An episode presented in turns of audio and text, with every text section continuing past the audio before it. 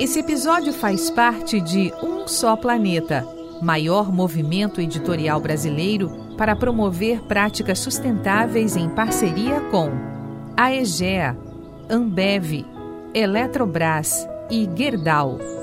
Acesse, informe-se, atue. Não existe planeta B. Um só planeta.globo.com.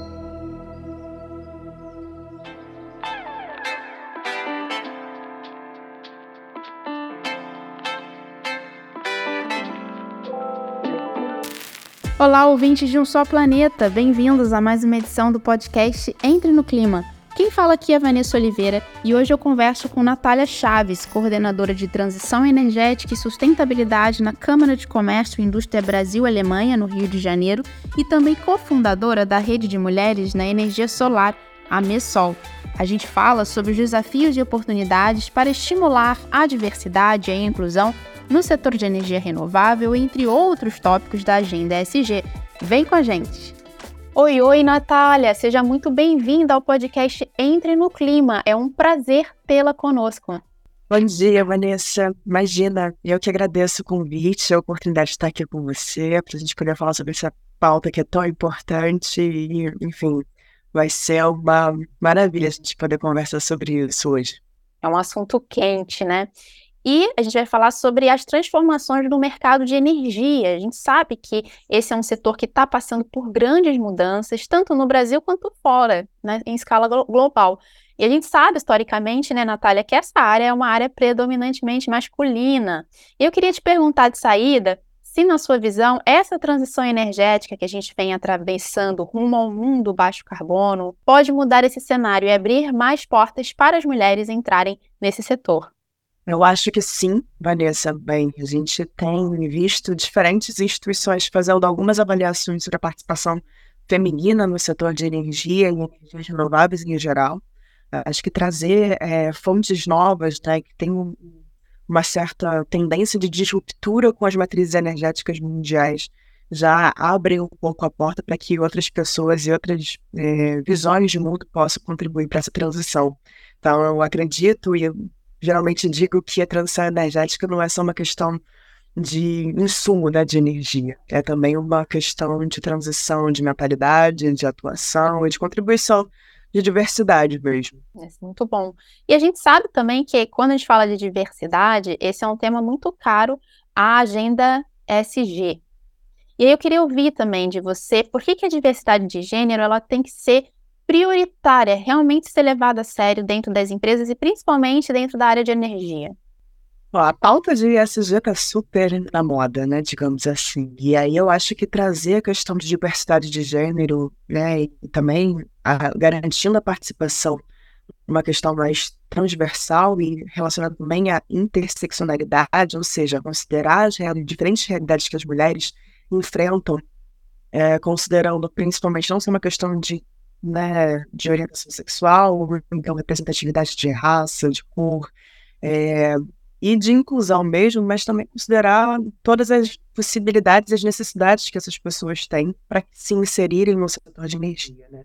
Então, entender que uh, não é só uma questão de trazer uma representatividade em número, não é só uma questão de cota, mas é fazer com que as pessoas se sintam pertencentes ao setor e garantir que as necessidades sejam atendidas. Então, nesse sentido, garantir que é, questões de políticas governamentais, políticas de inclusão, políticas de é, condições para que mulheres estejam atuando de forma segura no ambiente profissional, seja através de canais de comunicação e de denúncia, seja assédio, seja através de políticas de inclusão e maior participação e garantir os direitos das mulheres, como, por exemplo, acesso à política de maternidade, né, e a mínimas condições para que elas consigam não só ter é, a garantia clara de que elas podem continuar trabalhando, elas devem seguir trabalhando, mas que elas também têm, é, estão sendo levadas as necessidades delas em consideração. Então, algo que eu tenho observado muito é como que é necessário a gente modificar as estruturas para que as mulheres não necessariamente precisem fazer uma decisão é, entre seguir uma carreira profissional e uma carreira, uma carreira que seja de atuação maternal, porque a gente sabe que é um trabalho, né? Eu não sou mãe, mas eu tenho muitas amigas que estão é, passando por isso, e através da Rede Brasileira de Mulheres Mídia Solar, eu tive a oportunidade de ver a realidade de muitas mulheres que se dividem nessa jornada que às vezes não é dupla, às vezes é tripla, né? Então, identificar que é isso, não é uma questão de a ah, escolher entre a atuação profissional e a maternidade, tem que ser uma questão de estrutura, e eu acho que o ISG está diretamente relacionado a isso, porque é uma forma de criar condições estruturalmente dentro das instituições privadas, né, principalmente, porque é uma ferramenta que está diretamente relacionada às instituições é, público-privadas, mas que estão mais direcionadas para o setor industrial e corporativo, para que é, a diversidade tenha é, o seu papel, mas de uma maneira estrutural, né? E eu acho que ISG é realmente um caminho para fazer isso acontecer. Legal. E a gente sabe, né, Natália, que essas mudanças estruturais, infelizmente, não acontecem do dia para a noite. Exige um trabalho bem contínuo e de longo prazo. Eu queria ouvir de você como é que a Câmara de Comércio e Indústria Brasil-Alemanha aqui no Rio tem contribuído para pavimentar esse caminho para as mulheres. O ISG é uma, além de ser uma tendência global, assim, é, é uma, é, é uma ferramenta, né, um caminho que tem uma série de é, relatórios, indicadores, possibilidades, tem alguns marcos necessários para poder pavimentar esse caminho. E assim, mas não tem uma certificação específica para poder dizer se a empresa é ESG ou se não é ESG, né? Para além disso, a gente fica conectada com outras estratégias de é, padronização e garantia da melhoria contínua nos processos é, de organização e gerenciamento de projetos e empresas. Então, por exemplo, a Câmara faz parte da ISO 9001 e o que já garantia com que a gente tivesse um excelente é, caminho para que a gente tivesse uma certa um certo mapeamento, uma certa garantia de melhoria, e isso está muito relacionado com o que a proposta do ISG também garante, né? É identificar os stakeholders, é ver quais são as externalidades, identificar quais são as possibilidades de é, atuar de forma mais estratégica em relação ao environmental, social e governance, mas ao mesmo tempo também fazer com que a gente tenha uma certa concretização né, do que está sendo feito em relação a, a essas temáticas para identificar os indicativos e fazer com que a gente consiga traçar metas. E aí, nesse sentido, assim, a gente tem, a gente entendeu que a gente estava muito num caminho interno, assim, né, de garantir melhorias contínuas, mas a gente precisava formalizar isso de uma maneira mais prática, né, fazer com que a gente tivesse uma visão mais clara de como que essas essas tendências estavam sendo organizadas, tanto interna quanto externamente, porque entendemos que a Câmara tem um papel fundamental de não só servir como farol assim para outras empresas associadas, para que sigam boas práticas, mas também para trazer tendências que são da Alemanha diretamente. Né? Então, formalizar o ISG interno e externamente foi a nossa primeira atuação, digamos, em relação à temática. Não à toa, no começo desse ano, a gente formalizou, através do Estatuto da Câmara de Comércio Brasil Alemanha do Rio, a atuação em relação ao ISG. E é claro, a gente está caminhando assim com muitas outras instituições que estão tentando fazer com que a prática seja muito coerente com o discurso. Então, essa é uma preocupação que a gente tem. Então, tem muita coisa que está sendo feita internamente, mas a gente está tentando alinhar ao máximo também com os nossos associados para que a, atuação não seja da boca para fora, digamos assim, né? Não seja só uma questão de greenwashing ou greenwishing, né? no sentido de querer fazer as coisas da forma correta, mas só usar as atividades que já estão sendo implementadas. Então, nesse sentido, a gente tem esse grupo interno de ESG para poder identificar quais são as atividades internas que a gente pode melhorar, implementar, formalizar em relação ao ISG. É, externamente, a gente tem nosso grupo com associativo para que a gente consiga ter essa membrana né, de troca entre o interno e o externo. Uh, e aí, a partir disso, a gente convida uma série de especialistas, pessoas que né, tem, são referências para diferentes setores em relação à temática.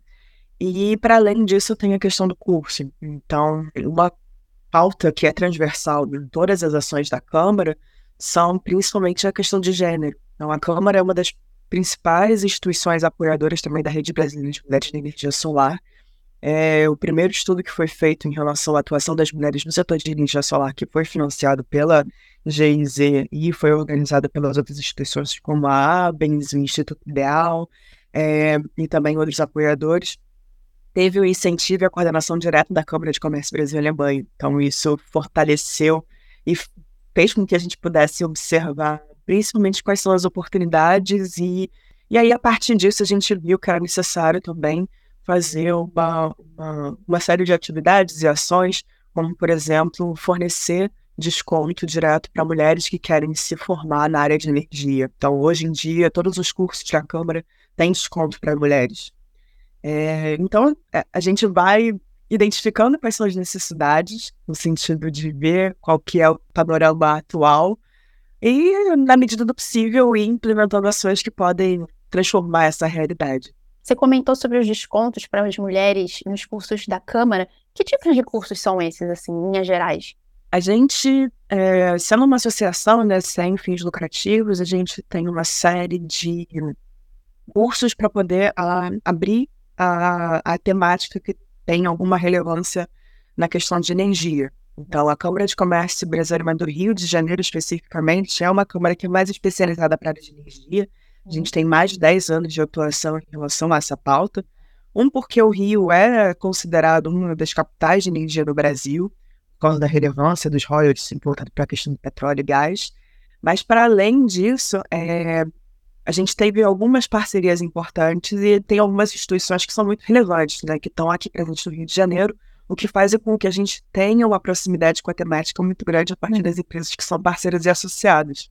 Então, nesse sentido, a gente tem parcerias com o FRJ, com uh, o GESEL, e a partir dessa estruturação quase que histórica e, contextualizada na, na, na, localidade do Rio de Janeiro, a gente desenvolveu uma série de cursos que são voltados para a eficiência energética, é, gestão de energias renováveis, energia solar, hidrogênio verde e também outros temas como o próprio ISG, que é um curso que, que é super procurado para poder fazer parte também da, da, formação, ou melhor, um primeiro, primeiro entendimento sobre essas temáticas, né? Então, são cursos de ou especialização, e aí tem um, uma carga horária mais extensa, é, MBA ou né, mesmo, ou então cursos que são de curta duração, mas que são mais introdutórios para as pautas voltadas para a área de energia. Muito bacana ver isso, Natália. E aí, é, eu queria agora um panorama geral sobre esse mercado. Onde é que vocês estão enxergando as principais oportunidades de recrutamento das mulheres nas carreiras ligadas ao setor de energia, principalmente no campo das renováveis, né? Você citou energia solar, eólica, hidrogênio verde que está crescendo. E quais são os principais desafios aí que elas talvez encontrem, o que é possível fazer para superá-los? Olha, não é, não acho que não é novidade para ninguém quando a gente fala que o Brasil tem um grande potencial de geração, né, consumo e, distribuição de energias renováveis, né? É, obviamente, cada tecnologia e cada fonte tem a sua, sua localidade com maior potencial, mas eu acredito que o Brasil tem muito a oferecer ainda em relação a essa possibilidade de, de de expandir a matriz energética em relação às energias renováveis. Todos os estudos, e se a gente olhar para todas as associações que representam essas fontes, né, como a biólica, a solar, a biogás, é, sinalizam que os setores só têm tendência a crescer.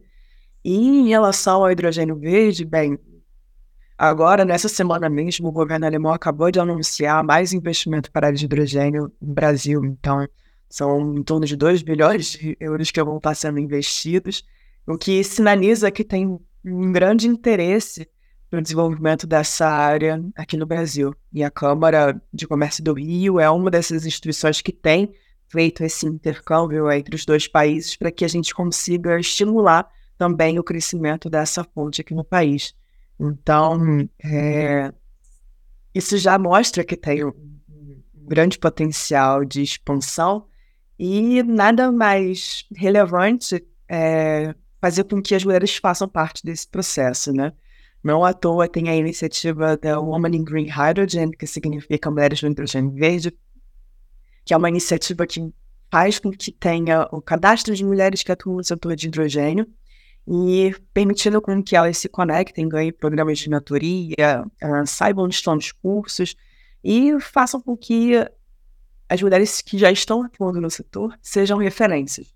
Então, ontem, por exemplo, eu estava tava no evento da Itcholac, que é uma conferência, um congresso que reúne representantes da América Latina como um todo, e tinha representantes né, da, da Women in Green Hydrogen como sendo uma possibilidade de mobilizar é, as mulheres que já atuam e também dar visibilidade para essas mulheres para que outras se sintam é, incentivadas a participarem e a ingressarem no, no setor de hidrogênio.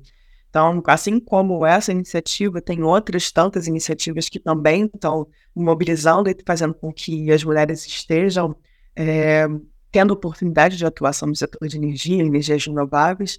Então, eu acredito que uh, para que a gente consiga crescer a atuação do setor, nada mais justo do que essas mulheres que têm ou não, não só capacitação, mas também interesse consigam agregar para o crescimento do setor. Demais. É, eu queria te perguntar um pouquinho, Natália, sobre sua visão do papel do sistema educacional para ajudar a preparar mais mulheres para atuar nessas áreas, né? E estimular também o surgimento de novos talentos verdes para o mercado de trabalho. Eu lembro que quando a gente conversou antes, né, desse, dessa nossa gravação, você tinha comentado sobre educação STEM, né, que é aquela educação voltada para estimular mais conhecimento de ciência, tecnologia, engenharia, matemática. Então, é, eu queria ouvir um pouquinho da sua visão sobre isso, né? Vanessa, eu acho que a educação é realmente não é o único, mas é o, eu acredito que seja o mais importante para que a gente consiga uh, acessar os universos disponíveis e também garantir com que tenha conhecimento suficiente para poder atuar onde qualquer área, né? E para além da energia, eu acho que a educação tem um papel fundamental para que, enfim, a gente tenha oportunidade de crescer. Então, eu acho que quando a gente olha para essas, essas, esses cursos que são majoritariamente masculinos, né, tem maior presença de, de um público masculino, é, a gente identifica que essa baixa representatividade de mulheres não necessariamente, é, não necessariamente tem a ver com a falta de interesse, e sim, às vezes, com falta de representatividade mesmo. É, eu acho que estar numa sociedade como a sociedade brasileira, é, que né, tem é, muitas questões de falta de representatividade, uma certa misoginia, machismo, é, dificulta um pouco uh, o processo das mulheres estarem atuando de forma mais ampla, né, em, áreas que não necessariamente se dizem ser femininas. Quando a gente fez um estudo é, que era para identificar quais que eram as atuações das mulheres e onde elas estavam, quais são os perfis, a gente identifica que as mulheres que estão atuando no setor, a maioria, assim, tem um grau de, de qualificação e capacitação muito alto, inclusive mais alto do que os homens que estão atuando na área de energia. Então, é, não é por falta de capacidade, né? Mas para que essas mulheres cheguem lá, é, é um número muito pequeno, porque no meio do caminho acontecem muitas outras coisas para que elas é, acabem desistindo desse processo. Uhum. Então, acho que isso tem um, um, pouco do impacto da, da questão da educação, né? É. E aí, nesse sentido, assim, tem uma iniciativa que a Rede Brasileira de Mulheres do Energia Solar e também a, a Câmara apoia, que se chama Interligadas, que é um incentivo para que jovens é, na, na, faixa etária ali da, dos 15 aos 18 anos, que é bem uma época em que a gente está escolhendo qual que é a atuação profissional que a gente quer ter, né? Qual que é o caminho da faculdade, da universidade, quais são os cursos que estar sendo escolhidos, como, por exemplo, matemáticas, engenharias e ciências em geral. É uma iniciativa que tenta é, incentivar essas meninas a entrarem nessas áreas. E daí, como que é feito isso? Geralmente é através de programas de mentoria, ou seja, oferecer para essas meninas que estão nesse processo de escolha a oportunidade de falar com mulheres que já estão atuando nessas áreas, ou então possibilitar é, que essas mulheres meninas tenham acesso às possíveis cargos que existem. Então, trazer um pouco mais de conhecimento e informação para que ajude na tomada de decisão dessas meninas, adolescentes, a escolherem uma área mais técnica, né? Que normalmente é uma questão até de cultura e, enfim, do que é estimulado ali na infância vai sendo menos aderido por mulheres e mais por homens. Mas eu, eu acredito muito que isso está se transformando e tem total confiança que vem do estímulo de iniciativas como Interligadas. Que demais. E uma vez ultrapassada a barreira da contratação, né, você também precisa, novamente, a importância da cultura ESG de gestores é, bem preparados também, né? Gestores, já se a maioria é homem dentro, dentro desse setor, eles também tendem a ser mais gestores homens. Então, é, trabalhar também a, a mentalidade para evitar é, vieses às vezes inconscientes, né, no tratamento, é diferenciado entre funcionários homens, funcionários mulher, mulheres, dentro dessa área que é majoritariamente masculina também, né? Sim, é fundamental é, não só ter uma parceria, né, acho que é muito importante ter representantes que estejam em cargos de liderança que tenha essa lente sobre a questão de gênero, porque não vai ser uma mudança que vai acontecer de forma espontânea. Eu geralmente digo que é uma questão que tem que ser proposital. É no processo seletivo, eu tenho que escolher propositalmente pessoas que tenham é, características X, Y, Z para trazer um pouco mais de diversidade.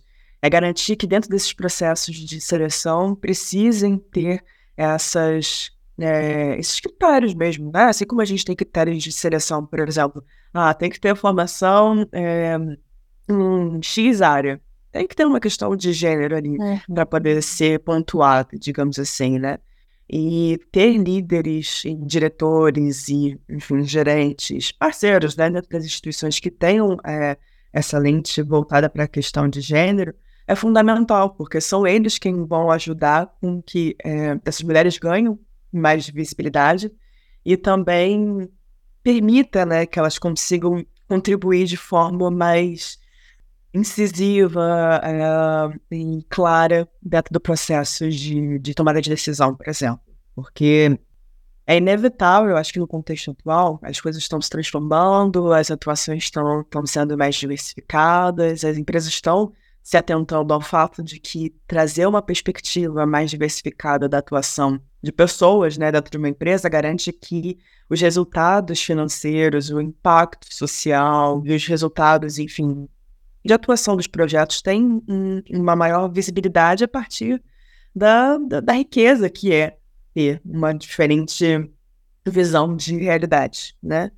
Então, e a gente só consegue isso através da diversidade.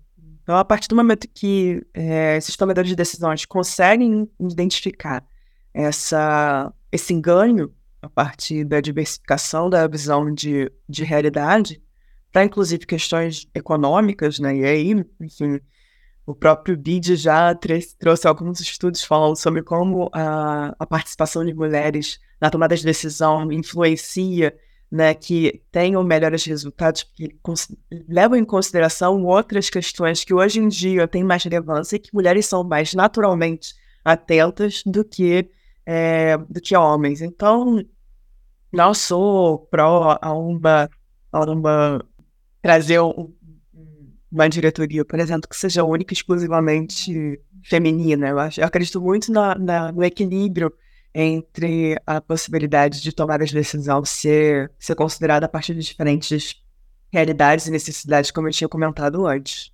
Mais, excelente. Natália, a gente tem visto aí muitos movimentos em rede de empoderamento feminino, na capacitação também é, profissional dessas mulheres em diferentes setores. Você citou alguns exemplos aqui. Eu queria ouvir um pouco mais de detalhe a iniciativa incrível da Rede Brasileira de Mulheres da Energia Solar, a Rede Mesol, que você cofundou. O que, que motivou a criação dessa rede? Quais os principais objetivos e vitórias já alcançadas? Olha, Vanessa, a Rede Brasileira de Mulheres de Energia Solar é uma. A gente diz que é um movimento sociopolítico, não partidário no sentido de que a gente não é uma organização, a gente mobiliza e trabalha de forma voluntária para que é, mulheres que estejam trabalhando na área de energia solar consigam se encontrar e, a partir disso, também trazer uma certa visibilidade para essas mulheres.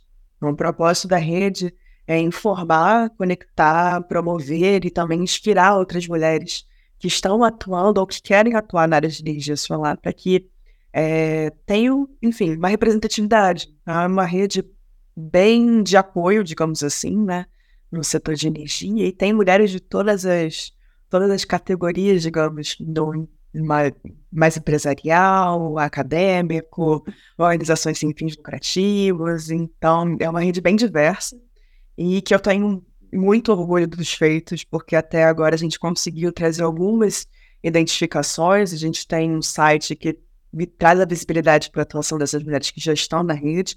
Não necessariamente são as cofundadoras, porque somos cinco, né?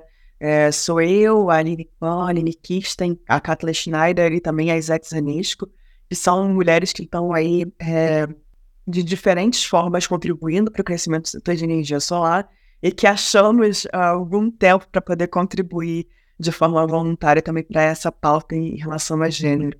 Então, a gente tem um certo é, cuidado de contribuir para que mudanças estruturais aconteçam. Então, tem uma proposta muito incisiva de contribuir com a elaboração de eventos de uma forma mais diversa. Então, em agora, em, em, agosto de 2023, por exemplo, a gente tem um evento que vai estar na sua terceira edição, que é o Elas Conectam, que é um evento de networking e que a gente promove algumas pautas de gênero uh, no setor de energia solar na maior feira de energia solar da América Latina, a Intersolar South America, então, é uma forma, inclusive, de trazer essa questão para o debate, porque a partir do momento que a gente consegue identificar a necessidade, né, que a gente, inclusive, fez através do estudo, em que as, algumas das recomendações era criar espaços para para troca entre mulheres, é, trazer dados, para que a gente consiga identificar a realidade e, a partir da identificação dessa realidade,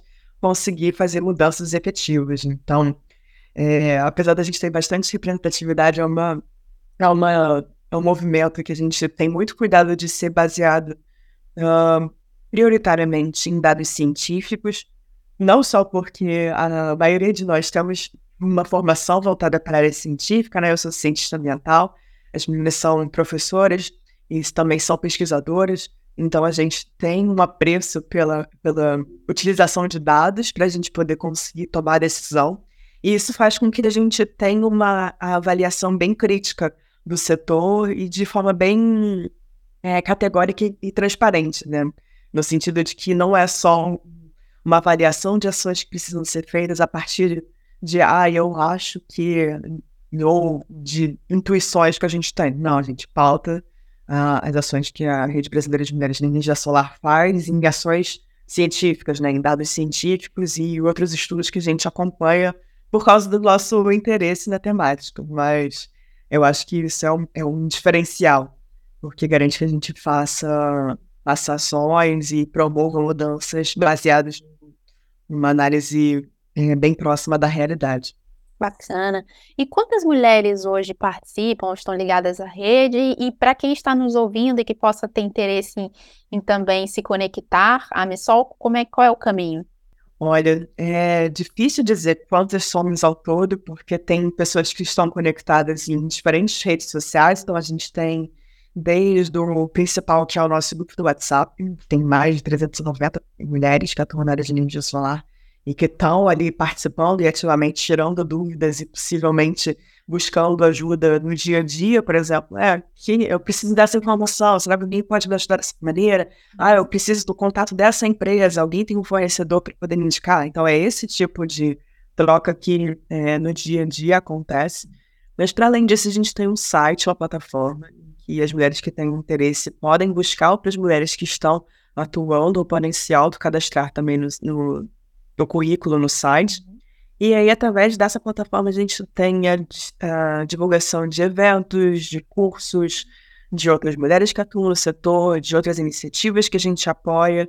Um, e, para além disso, também tem os canais, né, como o Instagram e o LinkedIn. Então, somos um grupo aí que a gente está já desde 2000, final de 2019 e 2020 atuando. E eu acho que tem sido muito positiva a atuação da rede. Vamos abrir aqui um pouquinho a lente agora, Natália, e falar da Alemanha, que é um dos países líderes do mundo nos esforços de transição energética. Esse é um tema central na agenda do governo alemão. O país tem a meta de atingir 80% de, de energia renovável na sua matriz até 2030 e perto de 100% até 2035. Como é que tem sido a inserção das mulheres no mercado alemão de energia e que lições o Brasil pode tirar dele? Eu acho que uma, a, a, pauta de, de gênero é uma pauta global, assim, né? É, quando a gente pega o estudo da IRENA, que é a Agência Internacional de Energias Renováveis, e que trouxe a primeira referência de qual que é o número percentual de atuação das mulheres, a gente consegue ver que a questão de falta de representatividade é uma questão global. Não à toa, a, a rede internacional de mulheres para transição energética, que se chama GWNet, é Global Women's Network for Energy Transition, foi assim é, essencial para que eu conseguisse fazer a ponte entre ações que estavam sendo feitas na Alemanha com ações que estão sendo feitas no Brasil. Então, hoje eu consigo identificar, inclusive, que essa iniciativa de Women in Green Hydrogen tem uma forte representatividade e referência com a Alemanha. Então, essas iniciativas são os pontapés iniciais, digamos assim, para poder fazer essas importações e fazer trazer essa lente para o Brasil. E eu acho que, enfim, é uma questão de uma baixa representatividade também. Né? Ontem, inclusive, também nesse, nesse congresso, enquanto eu estava conversando com essas outras mulheres que estavam lá é, representando mulheres do hidrogênio, houve essa conversa sobre, ah, mas né, em que pé será que está a atuação das mulheres nas áreas de energia na Alemanha? E assim, eu pelo menos identifico como sendo tão baixa quanto no Brasil, apesar de ser um país que está mais bem desenvolvido e que tem uma influência maior, como eu comentei, né, de poder mobilizar mulheres a ponto de influenciar outros países a gerarem ações voltadas para a questão de gênero. Mas eu acredito que é, é uma pauta que precisa ser ampliada para todos os países. Então, a Alemanha não fica muito atrás, porque também tem questões voltadas para para baixa representatividade de mulheres na área de energia, assim como no Brasil. Ouvindo agora da sua perspectiva pessoal, Natália, a partir dessa tua trajetória, da sua experiência profissional na condição de mulher, que dicas que você daria para quem pretende entrar nesse mercado, para as mulheres que pretendem entrar nesse mercado, e até mesmo, por que não, pensar numa transição de carreira, que é algo que é uma tendência também, né? Eu acho que a educação é o primeiro e mais importante passo, assim. Eu não, não consigo ver como, como mudar uma perspectiva, né, nesse sentido de transição de carreira, ou então como entrar é, do mercado, se não for através do conhecimento e da informação. Acho que é fundamental é, para quem tiver interesse se capacitar em relação à temática para poder ter insumo suficiente para poder trocar dentro desse setor. É um setor que é muito técnico, é muito é, detalhado, é, tem muitas peculiaridades, e daí né, a gente vê, inclusive, em relação à matriz energética brasileira, a riqueza que é em relação às temáticas, né? Eu mesmo fiz um curso de gestão e energias renováveis para especialização depois da minha graduação. Isso porque eu já tinha uma certa é, informação e conhecimento a partir de outras iniciativas que eu já tinha tido a oportunidade de conhecer, ou seja, tinha conhecimentos que não necessariamente eram técnicos, mas só a partir do momento em que eu decidi fazer uma especialização e depois eu decidi fazer mais uma, uma um MBA voltada para modelos de negócio no setor elétrico, que eu consegui entender eh, quão profundo pode ser. É cada vez mais específico, porque é um setor que demanda não só um, uma visão geral das possibilidades, mas é um setor que é primordial para o desenvolvimento de qualquer economia, né? São muitos detalhes que precisam ser desmembrados e aprofundados. Então, cada fonte e, e, assim, considerando a diversidade das fontes, seja, seja petróleo e gás, que tem todo um universo, seja é, energias renováveis em geral, solar, eólica, é, biomassa, é, biogás, ou então maremotriz, hidrogênio verde, cada fonte é um, é um universo. Então, acho que a minha principal dica é tenta primeiro se capacitar em relação a uma visão geral do, do setor, você tem interesse na área de energia, para poder identificar quais que são, então, as possibilidades, para depois ir se especializando, porque só a partir dessa especialização é que você vai conseguir se sentir, inclusive, é, não só pertencente, mas também agregado às possibilidades, sabe? No sentido de que é, são vários mundos, e, e ainda assim é um mundo só. Então, o setor de energia é uma área muito, muito rica, e que demanda o tempo inteiro uma, uma certa atualização de conhecimentos, porque está o tempo inteiro mudando também. Então, essa é a minha principal, principal dica, assim, capacitação, estudo, conhecimento, troca networking, porque as pessoas também têm muito a agregar. Uhum. Eu sempre acho que a gente consegue aprender muito com o conhecimento e as experiências que outras pessoas têm. Então, eu adoro o networking, adoro estar presente nos eventos, é, participar da, das mesas de discussão e também nas tomadas de decisão de forma né, política, porque eu acredito que, enfim, todas as ações são políticas, então é necessário a gente ter conhecimento e embasamento para poder contribuir para essas tomadas de decisão. Demais. Última perguntinha aqui antes da gente fechar, Natália. Você comentou agora nessa, nessa resposta sobre é, o caráter cada vez mais diversificado e do mercado de energia e como ele tem também se modificado de forma rápida. Eu acho que muitas novidades ainda vão surgir daqui para frente, né? É, tem alguma questão, ao seu ver, que seja premente, pelo, tanto pelo lado positivo, algo muito excitante que esteja acontecendo, tanto pelo negativo, que a gente ainda precisa encarar? Alguma questão nessa esfera ligada ao debate de diversidade de gênero no mercado de energia, especialmente aí as renováveis, que a gente não abordou nesse nosso bate-papo e que você acha importante destacar? Eu acho que é primordial destacar a necessidade de fazer com que esse processo de diversificação da matriz energética, transição energética, para que a gente contribua de forma efetiva para a redução dos, das emissões dos gases de efeito estufa, para mitigar as mudanças climáticas, é fundamental ter a inclusão, inclusive, de pessoas que necessariamente não estão tendo acesso a essas fontes de energia.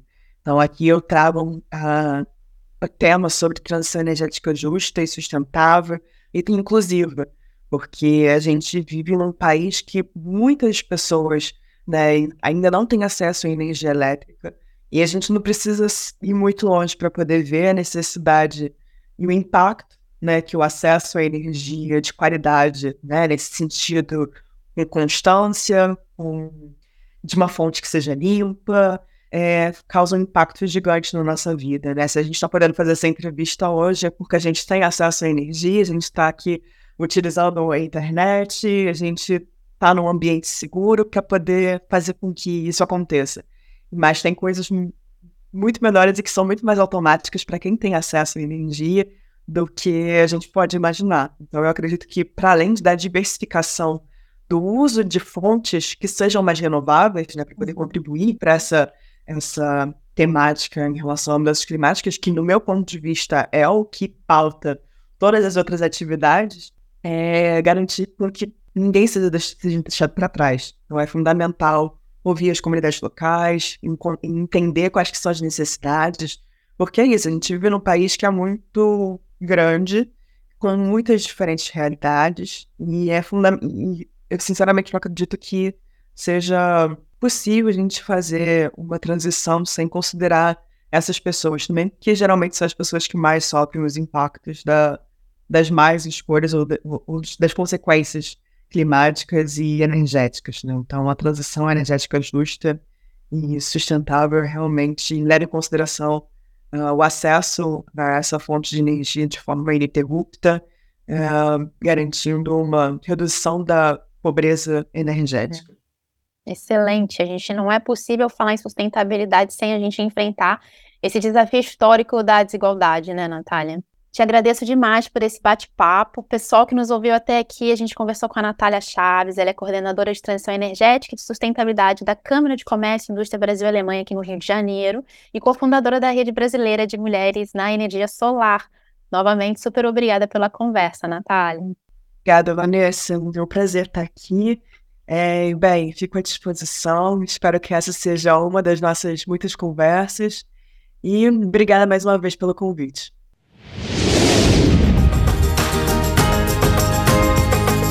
Esse podcast é um oferecimento de um só planeta. Movimento editorial brasileiro de maior impacto para enfrentar a crise climática. Comente, compartilhe ideias, engaje. Porque não existe planeta B.